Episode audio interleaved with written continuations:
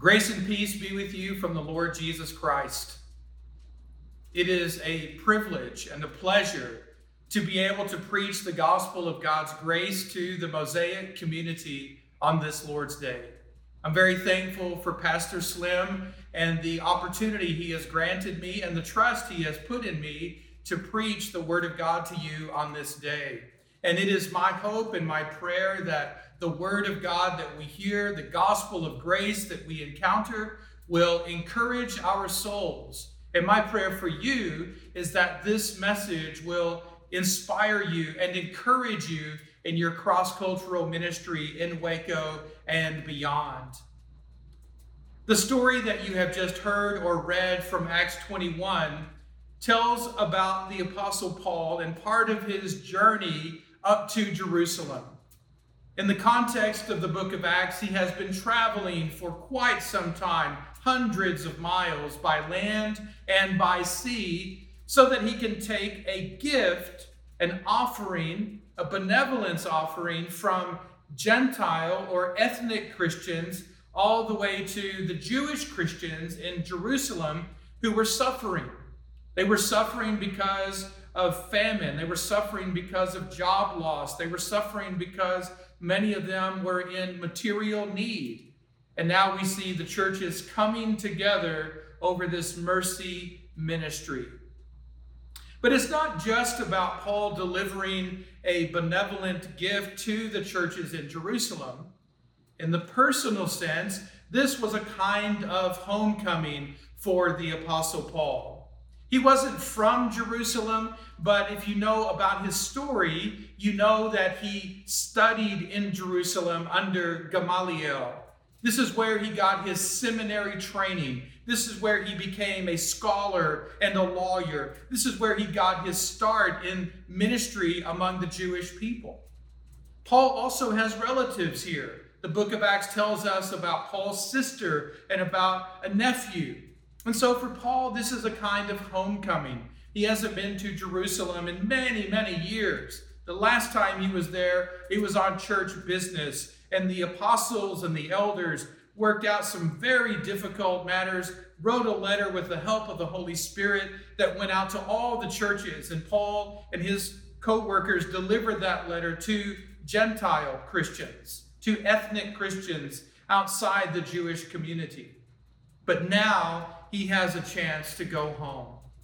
And in this homecoming, you can imagine all of the feelings, all of the range of emotions as he makes this long journey back to Jerusalem. I wonder what went through his mind as along the way he was bidding farewell to so many Christians, some of whom he said he would never see again. There were Christians who warned him that if he goes to Jerusalem, he's going to be arrested and tied up and bound, and he is going to be handed over to Roman authorities. And so there's a lot of fear, a lot of sorrow in this journey. But if any of you have ever been away from home for a while and made your way back home, you know that there can also be a lot of excitement there can be a lot of imagination of how things are going to be, reconnecting with old friends, perhaps connecting and telling those stories of your childhood or earlier days all over again. So I imagine Paul feeling all kinds of emotions as he makes his way to Jerusalem. When he gets there, as is often the case with a homecoming, things are not quite what he expected.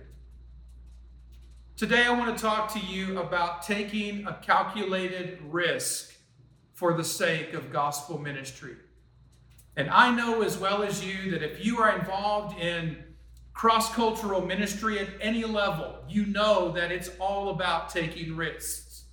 Anytime you open your mouth with your neighbor, anytime you reach out a lending hand to a friend, anytime you engage with someone who is different than you outside the Christian faith, you are taking calculated risks. And when you're involved in cross cultural ministry, a lot of your thought, a lot of your heart is consumed with how can you, who are inside the church, take the gospel outside the church and engage with people out in the world. Well, today I want you to shift gears a little bit. I want you to shift gears a little bit because the language we use in cross cultural ministry about becoming all things to all men so that as many as possible might be saved is language that also needs to be applied to insiders, not only outsiders. In this story, we see Paul shifting gears. Just think about this. He has spent his whole ministry, his whole life in Christ, mainly among outsiders, mainly among people who are on the margins of the religious community, people who are very different than his own tradition, people who are very different than his own people, people who are very different than himself. And he has learned along the way how to speak the language of the outsider. More specifically, he's learned how to talk about Jesus and the gospel with people who don't have a religious background. But now he's coming to Jerusalem and he meets with James, the brother of the Lord Jesus. He meets with the elders, the presbytery in Jerusalem. And he has to speak the language of insiders he gets to use all of his systematic language. He gets to use all of his doctrine and his isms and his ologies. He gets to use the insider language with James and the elders. And they tell him to be very careful how he acts in Jerusalem because all kinds of rumors have been circulating about him. People have been saying all kinds of things about Paul. Some things were true, some things were not true, some things were a mixture of truth and lies. And so James and the presbyters speak to Paul and they want to give him some counsel about how to conduct himself in Jerusalem. Where I'm going with this is they are going to counsel Paul to take a calculated risk for the sake of gospel mission among God's people, among people who are very traditional, people who are very conservative, people who have deep roots in history, people who are in many ways set in their ways. And Paul submits to the brethren and follows their counsel. Paul submits to the brothers and his fathers, and he follows their counsel. Luke has painted for us here a very beautiful picture of the relationship between Paul and James and the elders. Luke says things like, The brothers received us gladly.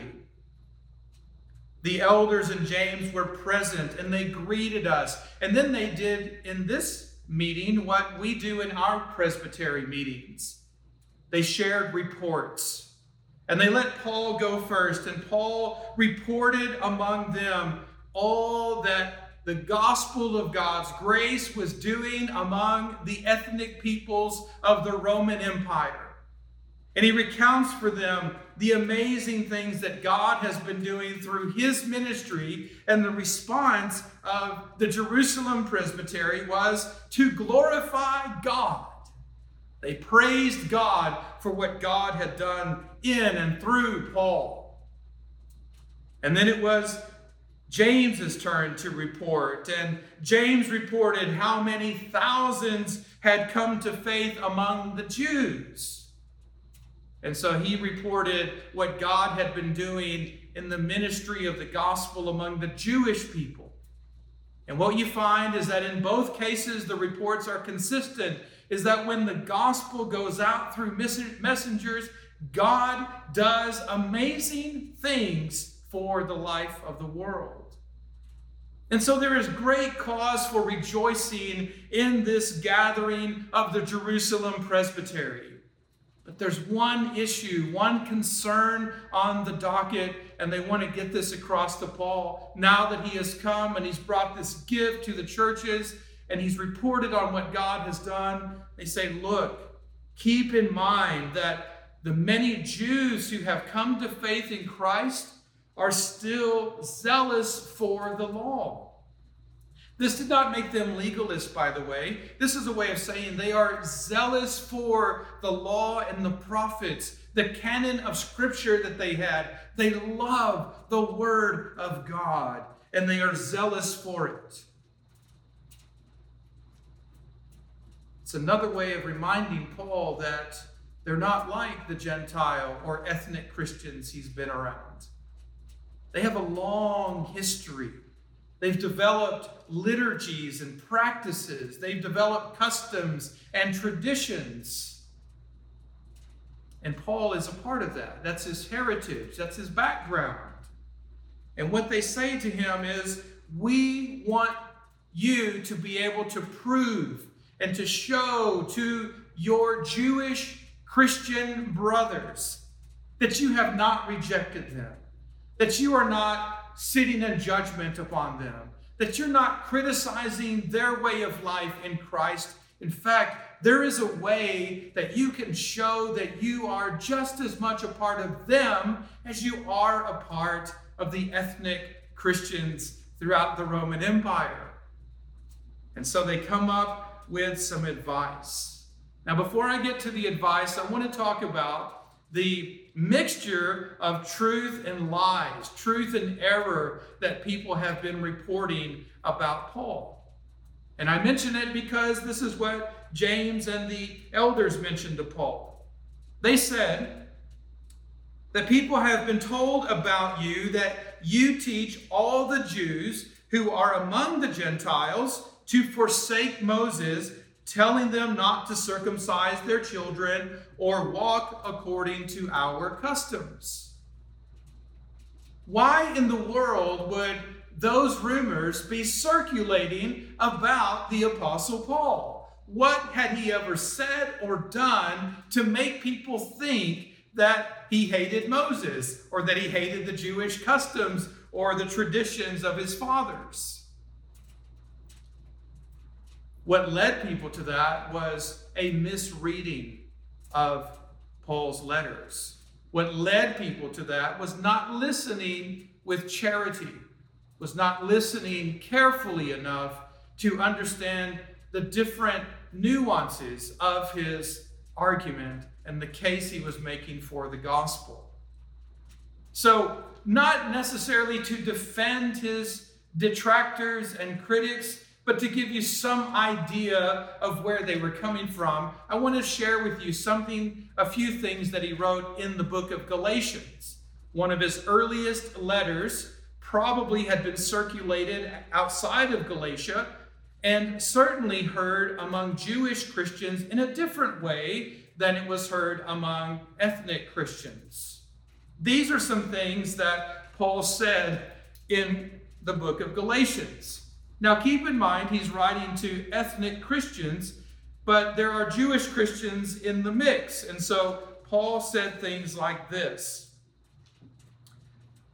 The law was our guardian until Christ came, in order that we might be declared righteous by faith. But now that faith has come, we are no, one, no longer under a guardian. For in Christ Jesus, you are all sons of God through faith. For as many of you as were baptized into Christ have put on Christ. There is no Jew nor Greek. There's no slave nor free. There's no male or female, for you are all one in Jesus Christ. Later in that same letter, Paul said, Look, I, Paul, say to you that if you accept circumcision, Christ will be of no advantage to you. I testify again to every man who accepts circumcision that he is bound to keep the whole law. You are severed from Christ, you who would be declared right with God by the law you have fallen from grace. And then later in that same letter, Paul says, Far be it from me to boast except in the cross of our Lord Jesus Christ, by which the world has been crucified to me and I to the world. For neither circumcision counts for anything, nor uncircumcision, but a new creation. And as for all who walk by this rule, peace and mercy be upon them and upon the Israel of God. So you can see how some of Paul's critics might have thought Paul hates Moses, Paul hates the law, Paul hates circumcision. Conclusion Paul hates the Jewish people. But keep in mind that Paul was not saying those things to Jewish Christians. He was saying those things to ethnic Christians, Gentile Christians, who were trying to make their way in the cross of Jesus, trying to live by the gospel, trying to live before the face of God as his people. And yet there were some Jewish Christians and there were some non Christian Jews who were saying, if you want to really and truly be saved, if you want to really and truly get right with God, you must first become a Jew. And then you can get right with God. And Paul was fighting against that. And he was simply echoing what the Jerusalem council had said in Acts 15. But you know how things go, right? People don't always listen to what you're saying. They don't pay attention to the finer points and they don't read the small print at the bottom of the page. They're not paying attention to Paul's footnotes about the number of times he said, We don't trash the law, we uphold the law. And yet, here he finds himself in a difficult situation. In order to get rid of the rumors, in order that people will know that there is no truth in these rumors, James and the elders come up with a plan. And the plan is asking Paul to take a calculated risk for the sake of gospel mission. Do therefore what we tell you. They're pleading with him as brothers and fathers in the faith. And they give a plan to him that says, Look, we have four men. They are Jewish men who are with us, and they have taken a vow to purify themselves. We want you to join with them.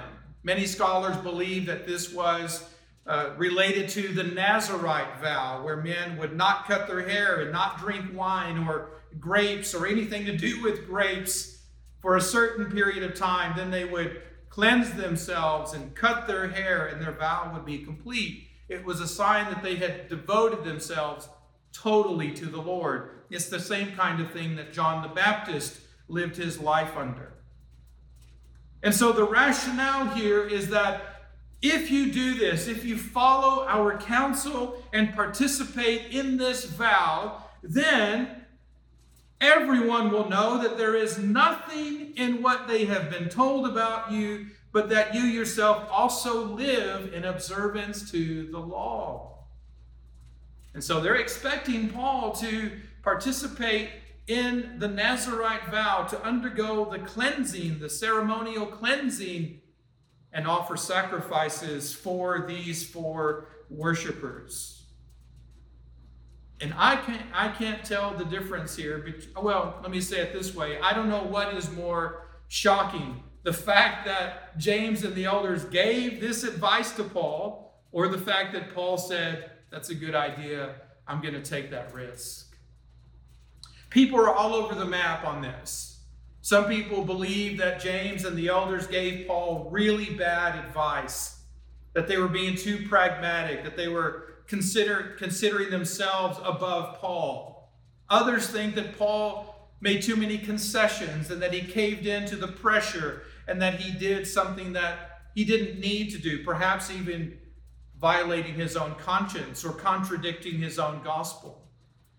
But I tend to think in a different way about this. I believe that what Paul was doing is consistent with what he had been doing in his ministry throughout the book of Acts.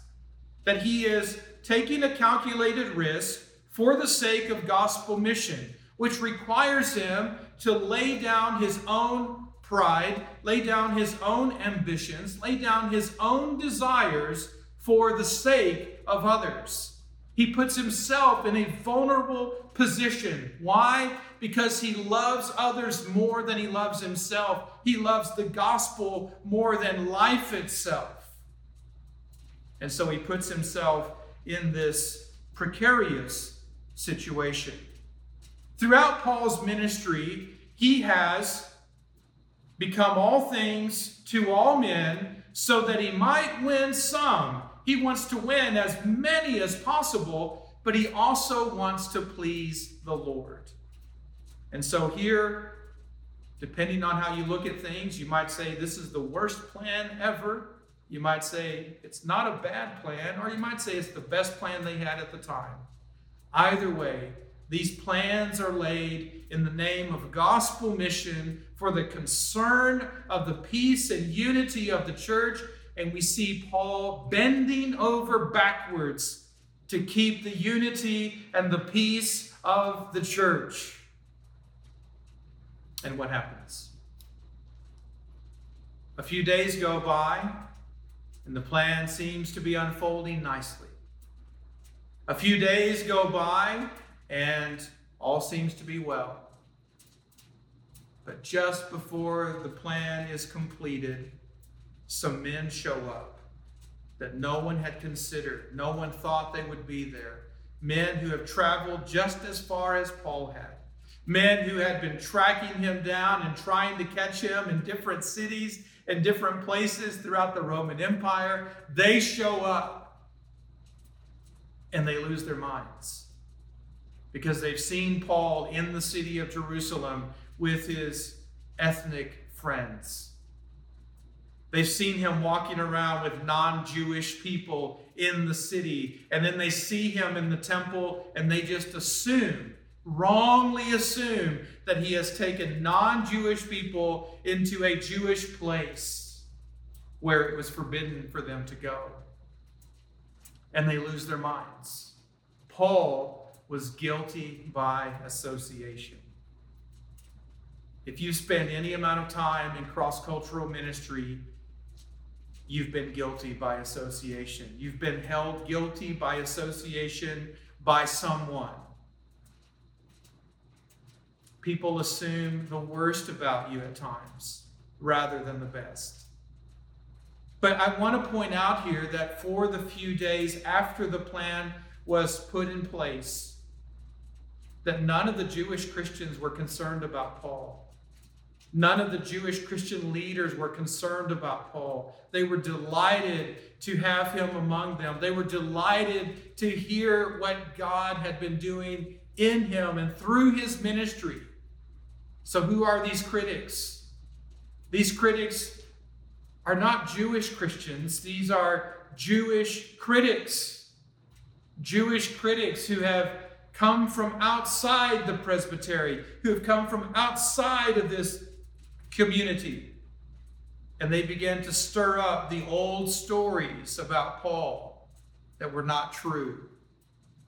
And just as it was in the days of Jesus, when the chief priests and the leaders of the people stirred up the crowds against Jesus, so this group of critics stirred up the crowd against Paul. Notice what they said. I'm skipping ahead a little bit.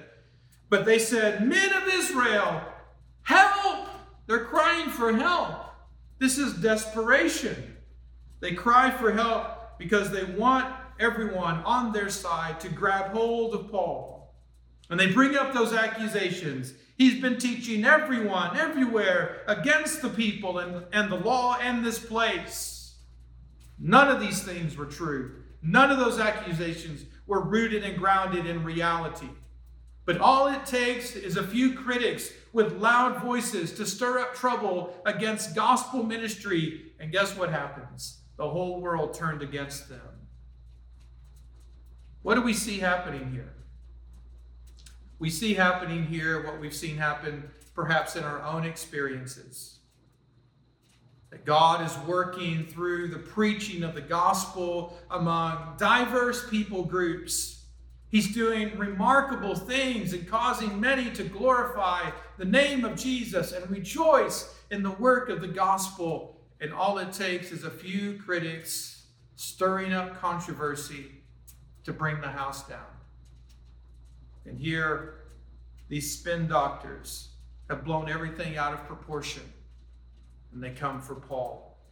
He's guilty by association.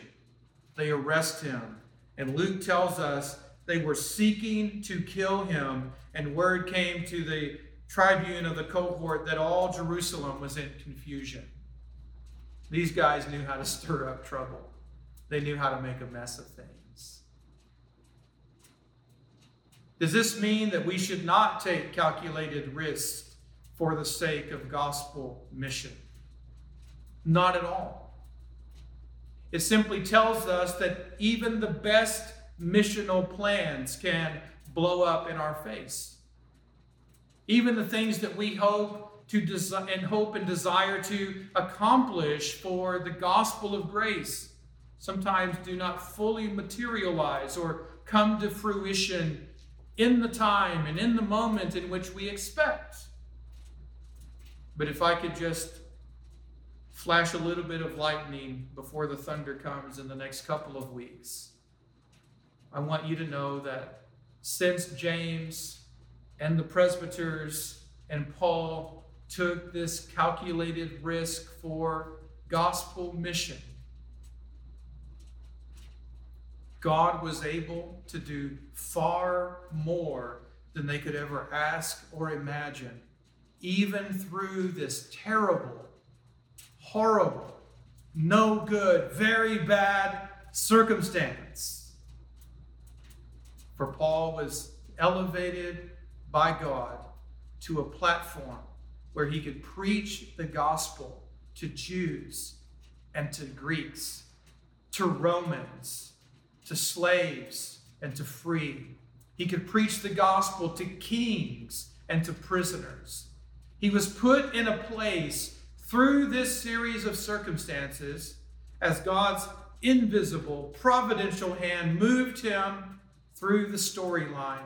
He was put in a place where he could preach the gospel of Jesus Christ to far more people than he could ever ask or imagine. And so I want to encourage you take your calculated risks for the sake of gospel mission. But as you do so, be very careful to keep a few things in mind. Be very careful to keep a few things in mind. First thing you should keep in mind as you take this calculated risk for the sake of gospel mission is evangelical truth. I don't mean evangelical in contrast to Catholic or uh, Greek Orthodox or something like that. I mean evangelical in the sense of gospel oriented, gospel centered truth. Keep the message of the cross, Jesus Christ crucified, central and foundational to your cross cultural ministry. Secondly, never lose sight of pastoral concern. Pastoral concern. Consider others. Consider insiders and outsiders. Consider how you speak to insiders and outsiders and what kind of language, what kind of tone, what kind of approach you take to insiders and outsiders. To the Jew, become a Jew. To the Greek, become a Greek. To win both. To the conservative, become conservative. To the progressive, become progressive. To win both with the gospel of Jesus Christ. Consider the needs of the rich and the poor. Consider the experiences of the red, the yellow, the black, and the white. Enter into those stories with pastoral concern. How can you serve others? How can you best reach them and communicate the love and the mercy and the grace of God in Christ to them? This is real pastoral concern. And keep in mind spiritual discipline. Spiritual discipline. Paul describes himself in this way that when he runs, he does not run aimlessly. There's no chaos and spontaneity driving his ministry. He is running and competing according to the rules set forth by the Word of God. He is training and disciplining himself so that he will not be disqualified from the race. But he wants to compete in order to win. It's not enough just to compete. It's certainly not enough just to train. But you want to train and compete in order to win. And he's not simply thinking of winning for himself. It's not just about how he might gain the crown for himself but he wants those with whom he has served and loved, those whom he has discipled and brought to faith in Christ to win the victory of crown in the Lord Jesus Christ as well. And then the last thing I would encourage you to keep in mind is your missional purpose, your missional purpose. Remember, you are trying to save as many as possible and you are trying to please the Lord as you do so. So it's not a matter of choosing one over the other, it's both and. We want to please the Lord, but we want to save as many as possible. What you win them with is what you win them to. If you win them with Christ crucified, you've won them to Christ crucified. So don't lose sight of this missional purpose. Well, as you know, the Lord sends us a variety of gifts. Often in preaching, it's difficult to find the right illustrations or the right words to say as you communicate the gospel to people. And it just so happened that this week I was given a gift in By Faith magazine and the article that features in the magazine. And as I conclude this message, I want to conclude by echoing the words of our stated clerk, Roy Taylor, who asks in this article, or at least observes in this article, some things that are very important to us and for us as a denomination, very important to Mosaic as a cross cultural church, very important to me as a pastor serving in North Texas. As we consider the future, as we consider where we are and how to move out with the gospel and advance the gospel in our corner of the world, hear these words from Roy Taylor, who says, A temptation for conservative groups is to refight the battles of the past and constantly to compare themselves with the groups out of which they have come. Another temptation is to focus on the past rather than the future. This is a particular temptation for Presbyterian Reformed folks because we have such a rich theological heritage. He goes on to note that nostalgia is seeking to live in the past or recreate the past. Nostalgia is crippling. History is learning from the past in order to shape the future. History is inspiring. The purpose of the PCA should not be to try to relive ministry as it was a past century ago. Our purpose should be to learn from our past shortcomings and advances in order to minister effectively in the present and the future. Amen and amen. What I want you to see in summary is that the Apostle Paul, in going to Jerusalem, in many ways was going back to the past. But in going back to the past, he was also going back to the future. He went back to the past in the sense that he gave a head nod, he gave respect to his heritage. He did everything he could to honor his father and mother. He did what he could to respect the traditions of his people, to live according to their customs, to show them no harm, to honor them and lift them up. But he also had to live with the tension of knowing that the way forward was not going back to becoming more and more Jewish. The way forward was to carry the cross into the future, was to let the cross of Jesus Christ begin to shape the life and the liturgy and the mission of God's people. And he found himself living in that tension. That's where we are as well. But we can live in that tension with all the good intentions of honoring the Lord Jesus Christ and doing all the good we can for the church, for those in the culture, for those who are yet to come into the church. And I hope and pray that we will do this together.